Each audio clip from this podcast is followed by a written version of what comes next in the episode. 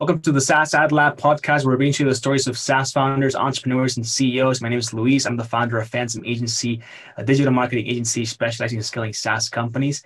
And today I have the pleasure of interviewing Kenneth. He is the VP of Marketing over at Text Request. Kenneth, thanks so much for for being on here today. It's a pleasure having you. And uh, I know we've been going back and forth, you know, on uh, emails and what you were able to do with text requests and really bootstrapping to a million dollars in ARR in a little bit under three years, I think you said. It's a pretty big accomplishment. That's super awesome. So congratulations on that.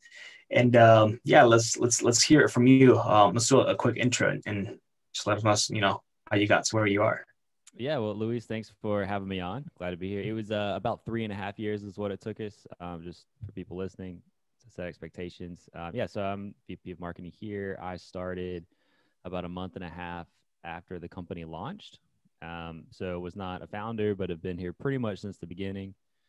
And uh, I got here kind of serendipitously. Um, yeah, a friend of mine was helping me start the company, and I said that sounds interesting. I'm looking for a change. Let me let me join.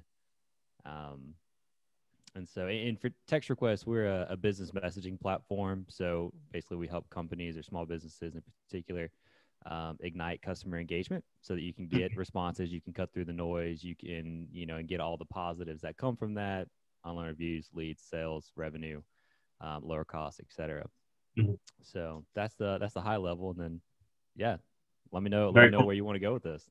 Sure. Let's so first let's let's hear a little bit more about you know background like where did so you you you had a buddy who was helping the company out and you wanted to change. What were you doing before text requests like how did you get you know all this marketing acumen in order to pull this off?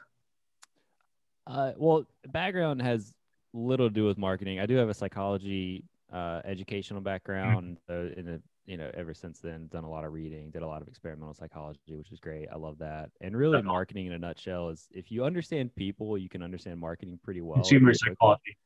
Right? Exactly. Um, and it's really just, I mean, marketing is just, it's understanding how people act and behave, how they think. And then for your own company, it's how do I communicate with those people based on how my target audience is acting and thinking and feeling um, how do I build relationships with them and bring them in, educate them, all that. And so if you understand people, it's it becomes, in my opinion, much easier to do effective marketing. Um, but I, I didn't have any marketing background before I started here. I was in financial planning for a Fortune 100 company, um, which is kind of a you know another guy in a cubicle. Um, it was a, it was a good role, great company. I still do some work with them today, but I didn't want that for myself. Just wanted a, a change, um, my wife and I, where we were living at the time, we also wanted to move back to Chattanooga, which is where we are now. And so the stars kind of aligned to start a text request with my friend who was starting it. And uh, along the way, it's, I mean, kind of typical for what you hear from a lot of bootstrap founders, particular or not founders, but bootstrap startup employees, um, where you're you're learning on the fly, you know, or, right. building while flying, if you will with with startups are like especially when you go in very very early like you're doing far more than i feel like you're probably capable at the beginning. And they throw you into they they throw you you throw yourself into a bunch of different things right? So like there's always something new to be like tinkering with. Um, and it's learning you know whether it's how to set up some marketing automation thing or you're learning how to like you know, how do I make this email sound a little better so that I can get a little more clicks on here and stuff like that. Um, so how did you know like when did you really start to to realize like okay now it's kind of growing? Um you know like text requests is growing we're getting clients we're getting a lot of people on board like traffic and stuff like that. When did you realize okay it's time to start like implementing some new stuff? It's a good question because we it took us a little while to find traction. So we started before we had product market fit, and then we had to to find product market fit, right? Um, so the first six months or so we're kind of, I mean, looking back, we kind of say those first six months were us in beta. Um, we were we started as a customer service tool for hospitality. So mm. hotels and restaurants are thinking, you know, text for room service, text for a reservation, or you know, for an order or something. Uh, and we did have several customers in that. We still have some in in those veins, but uh, where we really found our niche was in home service businesses. So moving companies, um, HVAC companies, plumbing, people who were getting a lot of leads anyway, but most of those leads were coming in after hours, and then they needed some way to follow up with them during business mm-hmm. hours and actually get a response. So, so we got traction. You know, the the first fall after we launched, and then from there it was pretty much ongoing. Let's try anything. Um, so I wouldn't say there was a, a, real point where we said, and we tried a bunch of stuff even before we found product market fit. So I wouldn't say there was a, a particular point where we said, okay, now let's try something new. It was it was a lot of throwing spaghetti at the wall um, and seeing what'll stick. And then, you know, what we did and what I, I recommend to anyone is whenever we tried something, we tried it for free or as cheaply as we possibly could. And if it worked a little bit, we said, okay, well, let's put a few dollars behind this and see if we can we can grow that sum, and just you know keep that going. Mm-hmm. And if it didn't work at all, we said, okay, that's fine. We've got enough other things that have a little traction. Let's focus on those instead. Right. So, what were some of the things that started to work, and you guys noticed it to the point where, okay, let's start let's start putting a little bit more effort into this. Yeah. So SEO is the big one, or blogging. Um, it was, and it was kind of two parts. I mean, it all goes into search. People are looking for answers to their questions, or they're looking for a product to help solve a problem. Um, but there's the one part of where there was enough search traffic when we started. There wasn't a ton. I mean, business text messaging was still a pretty new concept whenever we got going. Um,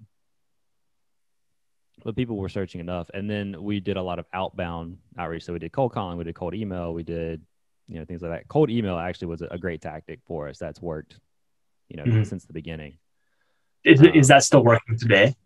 it is how we do it is much different and we've we've been shifting steadily thank god uh, to a higher and higher percentage of inbound versus outbound mm-hmm. um, so today around 90% of our sales are from inbound oh. which is great um, but it's still effective i mean if you if you know who you're who you're reaching or who you need to talk to position right. company type if you know how to get their contact info and it's accurate and if you can send them a, a quick message that's, you know, I, I, try to keep it to about three sentences of or 50 words. 50 words is kind of the the working model. Of, I can say, hey, a lot of people we know are dealing with this challenge or problem or trying to accomplish this goal. We help them do X, Y, Z to do that. Do you want to talk through for a few minutes or see a demo of how we help? Mm-hmm. And you know, a calendar link in there. Um, and that goes really well. And then you find different ways to scale it. You know, maybe it's. go ahead.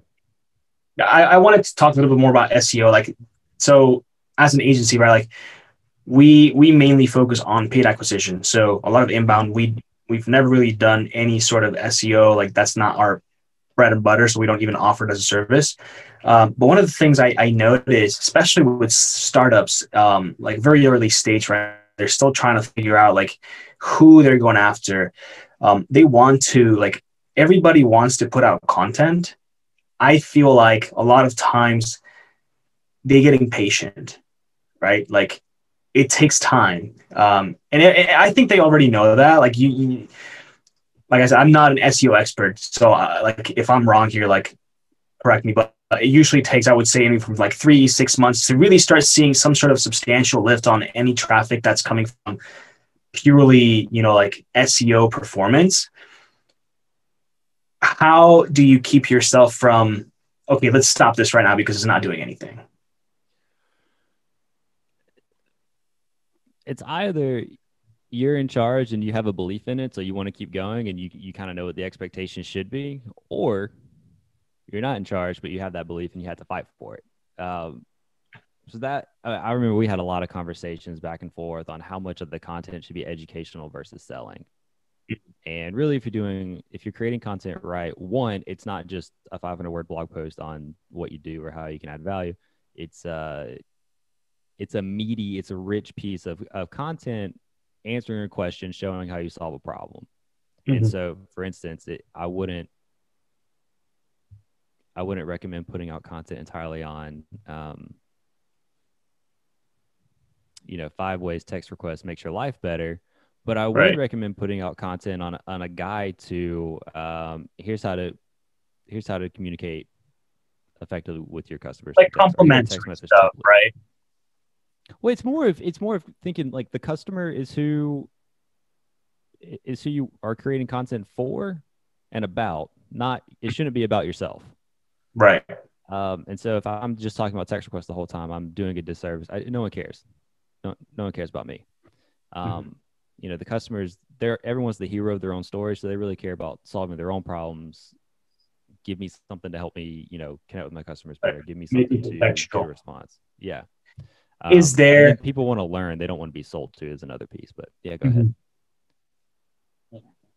What does the I guess blog strat article strategy look like? Is it like you put out a ton of, you know, top of the funnel, right? Like very broad stuff, like you said, like it doesn't have to do it has nothing to do with with text requests, right? And then you start adding more content that does. That way they started to look into it a little bit more. Uh, but what would you say is the ratio between those two?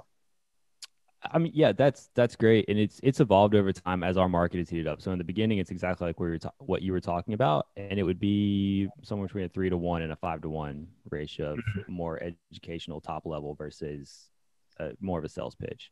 Mhm. Um, over time, the the volume of search for what we offer, particularly for us, and I, I mean, if you're in a warm market, this is going to apply more to you, but it's almost entirely bottom of funnel it's not necessarily here's exactly why to use text request over someone else or some other option, but it's here are text message templates to accomplish X. It's, Right. Here's how to generate more leads through text messaging. It's it's it's content like that people that people are actively searching for, um, but becomes very sales focused because by the time you get through it, it's like well okay if you want to do anything you just read about, you have to take a next step. Right. That's where that's where you get them. Um, I'll go That's back real quick. You talked about a, a timeline. People three to, you mentioned like three to six months or something. You know, how do you how do you keep that going and not burn out? I would, for SEO in particular, if you're doing it right, it'll be about six months before you start to see anything you care about, and you kind of you should see an upward trend all along the way, but about six months before Right. see anything really any traction. Um, but then I would give it a year from starting before you really say whether or not it's working. And for us, that's I mean that's the typical recommendation. For us, it was about eight months before we saw okay, this is like this is going to go somewhere. We really need to Right. invest more in this. So So what do you do if you're eight months in and you realize, okay, we've been wasting our time like for eight months? Not not saying that was the case, right? Because it, it sounds like it wasn't, but like for people Yeah, that what if you're in that spot? are right, what if you are in that position? I mean, you, you bite your lip and you say, okay, we we made a mistake. We got to find something else now. Yeah. That's Mhm. unfortunate. You know, it's the it's the everyone's in entrepreneurship their favorite word pivot. You got to pivot at that point. Exactly. Okay. Would you say that like so a, a lot of the process, right? When you're again early stage, you're you're trying to get some traction, MVP, and etc. You're trying to realize who the target audience is. Do you create in this, you know, like content specific conversation we're having right now? Do you create a ton of pieces that just go after different segments or like different verticals or are you focusing on like one and then if that doesn't work then you go to the other one and stuff like that I have an opinion, but I'll tell you what we did first, which is not what I would recommend. Um, what we did to start with was we well we didn't have I mean, honestly when we started creating content we didn't have a firm grasp of who our customer was or who our ideal customer was or their persona and so we created things more around a topic so it was okay if you are interested in customer service we'll create stuff around a, a topic there so more of a profession than a personality everybody essentially could go and take a look at it Yeah, and we so we started. It's been an ongoing. I, I this is an ongoing thing for a lot of people, but you know we try to be something to everyone. And you're not going to do very well if you're trying to be something to everyone. I mean, the old cliche is true. You need to be really valuable yeah. to a few people. And so over time, we changed it up to where we were more industry focused. So we would create content specifically for folks in the HVAC industry or specifically for recruiters or you name it. I mean, we work with a hundred different industries now. So there were plenty of opportunities and it worked well enough for us. And now what I would recommend is um, focus on focus on real customer conversations. I mean, especially if most of the people listening to this are, are founders, you know, entrepreneurs or in the mm-hmm. C-suite.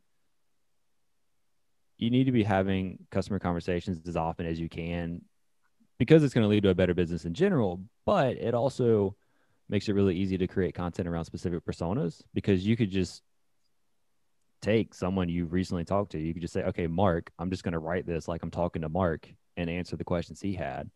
Yeah. And I'm going to put like that, that, out there. And that's going to be really effective. Mm-hmm. That's good. I like that a lot. What else? Like, so we talked about something that worked, right? Like, what was something that hasn't been successful? Well, there's a lot of things too that were not successful or pretty we had pretty poor results from the first time or few that we tried them, um, but now are really effective. So something in general I would recommend when bootstrapping is if you try something once and it doesn't work, table it for later. It might work right. when you're at a different stage of your company. Mm-hmm. One of those being trade shows. We spent a lot of money to go to trade shows. They weren't very effective for us. I mean, you know, you have some good conversations, you get a, a couple customers, but um, uh, often I mean, between the trade show materials or the, the booth setup and paying for sponsors, yada, yada, yada, um, it's pretty easy to, to drop five or 10 grand on a trade show. And in SaaS, you, you, I mean, you better know what your cost per acquisition is going to be per customer, your lifetime value in order to make up for that. Right. So right. we, it, we serve more enterprise now, but primarily then uh, very small business. And so, you know, when you're selling software for 50 bucks a month, um, 10 grand for a show doesn't make sense. But these days it's it's one of the best ways that we can get in front of targeted partners and some of those larger companies because they're so busy all the time doing everything else that you have to get that face to face time. Right. That was going to be my question. Um, because I feel like when I don't know if this is what everybody thinks, like maybe it's just my opinion, but I think that when you're talking about trade shows, like you're definitely dealing with like you at least maybe you're not but you want to be dealing with like big annual contracts compared to you know oh let's just do a month to month thing here for like you said like $50 a month is like it's not going to work um i'm sure it has for some people um it, and i think that's where the like very niche comes into play but I, I think you hit the nail on the head on that. Or like, unless you're like really, really know who you're going after and the right person is there for you to meet, make an introduction, make a good impression on the company, maybe it's, you know, something to stay away from. Um, I don't think I've had a lot of people say that that's been one of their tactics, um, which is interesting. Um, why did you guys first try it? I think we, I think it's because it was a concept we were already familiar with. Uh, well, eh, there's a few pieces that go into it. One concept we were already familiar with because of the team we had and the kind of businesses we'd been a part of before and the kind of work we'd done. Um, seemed an obvious choice to try it, among other things. But it was also something where we knew we could get in front of 500. We could have 500 customer conversations in a weekend or on an average Tuesday, and we would learn a lot. And so something that was kind of a mistake that we made that now is just part of our process is we would go to these much larger shows to see if it was going to be a good industry or a good fit for us you know whenever we were trying to find that product market fit. Now we have a good product market fit. We know our personas. We know who's going to succeed who's not going to do so well. But there are still new industries or new niches that we come across and we found that regional shows or even just uh, like Chattanooga might have a show for some random you know industry or Knoxville might just up the road and those are only going to be a few hundred dollars Mhm. particularly as you grow, you're more willing to make bets. You kind of have to make bigger bets to, you know, to Yeah. get bigger payoffs. Um, but then also, it's a pretty low risk spend in general. If you can spend, you know, call it five hundred dollars, talk to forty or fifty people in a day or two. I mean, that's that's really valuable in general. And then you can see, okay, is this somewhere where we could get traction? And then if you get one customer from it, it your costs are covered. Um, so you don't Right. need anything big. So I do recommend small regional shows. Avoid. I see so many. I, I'm not saying your listeners will do this, but I see so many entrepreneurs, particularly first time founders, who just get starry eyed, like, "Oh, we're this amazing startup," and maybe you are. Um, they think we're amazing. We're creating a revolution. Let's go to these large conferences and really show off. And what they do is they just waste a lot of money. Mhm. So do the opposite of that. Start small, baby steps. Mm-hmm. Very cool. I, I you brought up bets, and I like that a lot. Um, what's the craziest bet that you guys have taken on?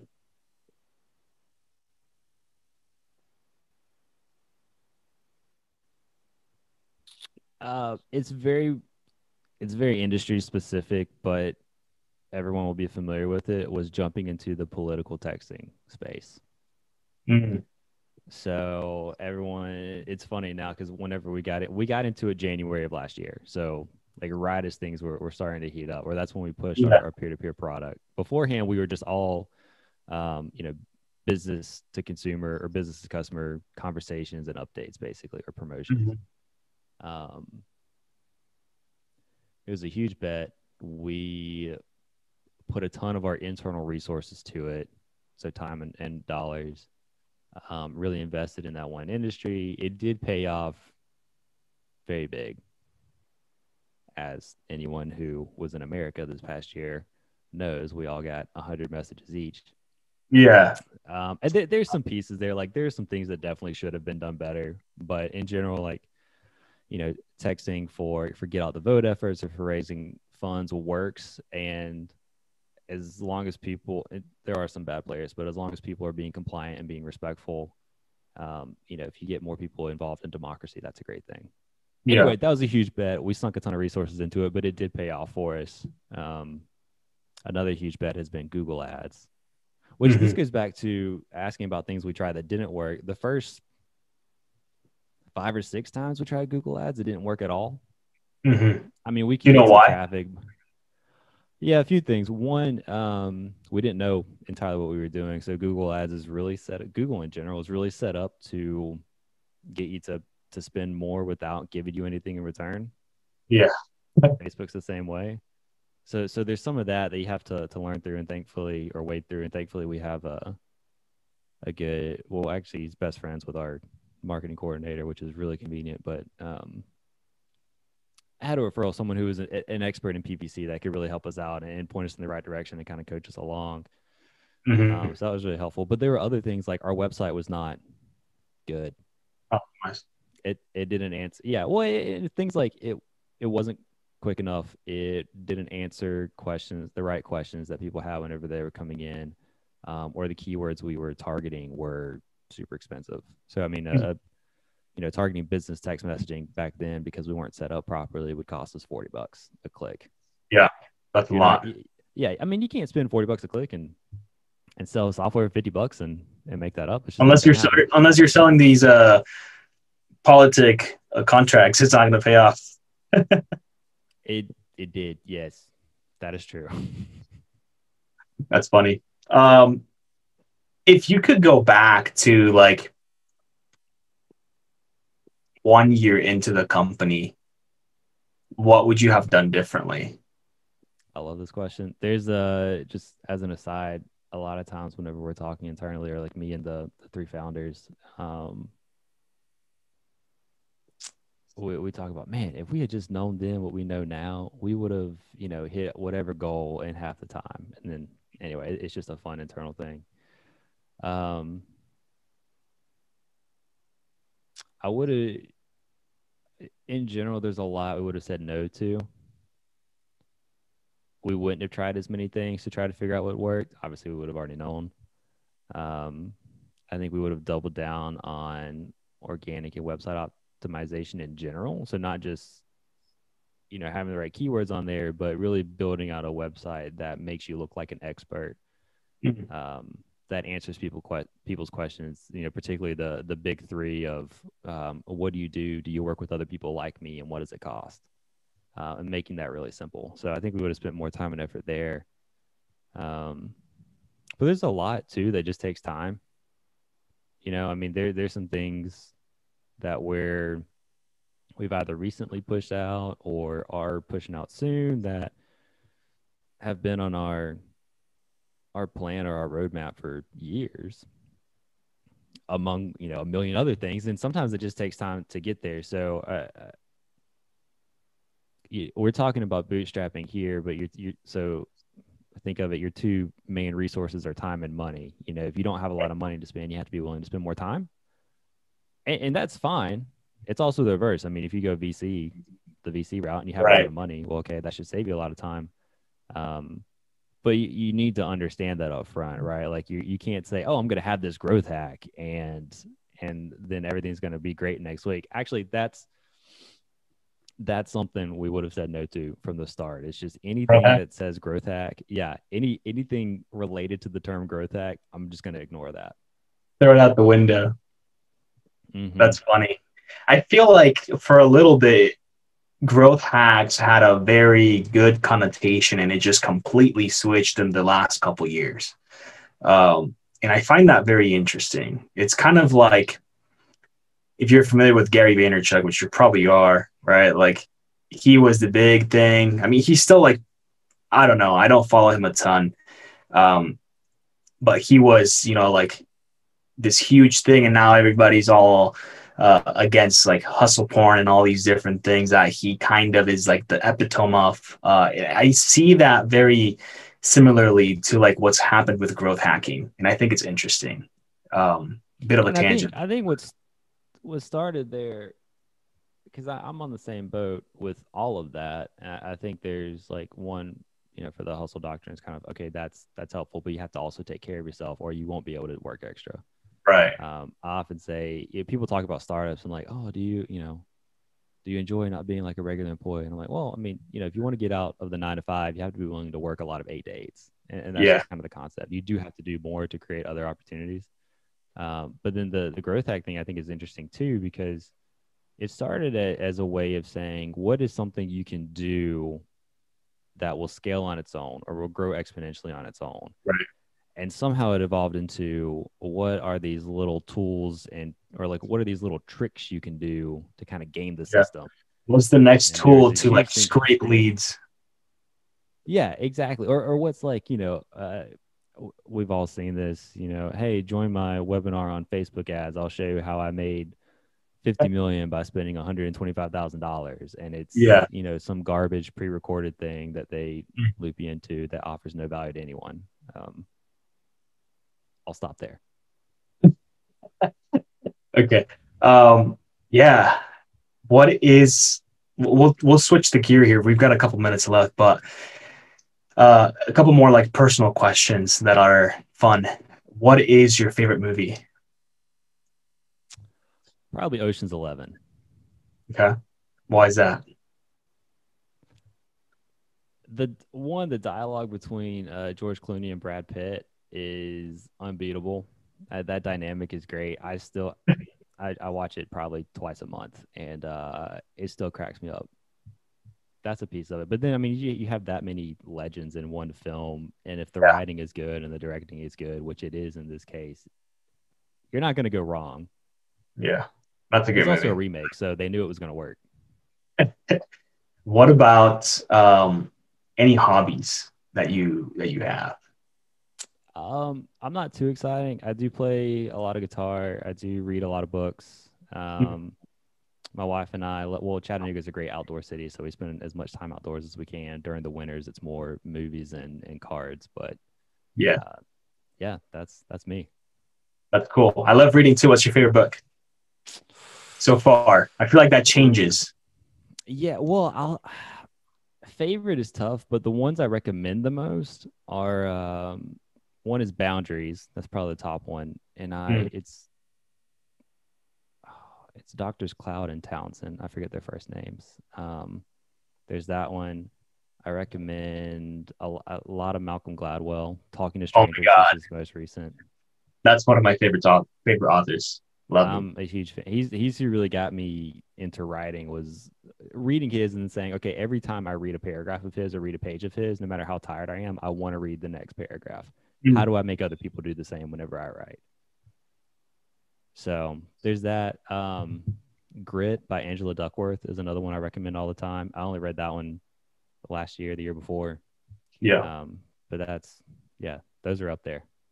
That's awesome. Yeah, I just remember that uh, you mentioned you had that psychology background. So I'm gonna, I'm probably gonna email you and, and ask you, you know, pick your brains a little bit because I'm, a- I'm a big fan of that stuff too. I really like it.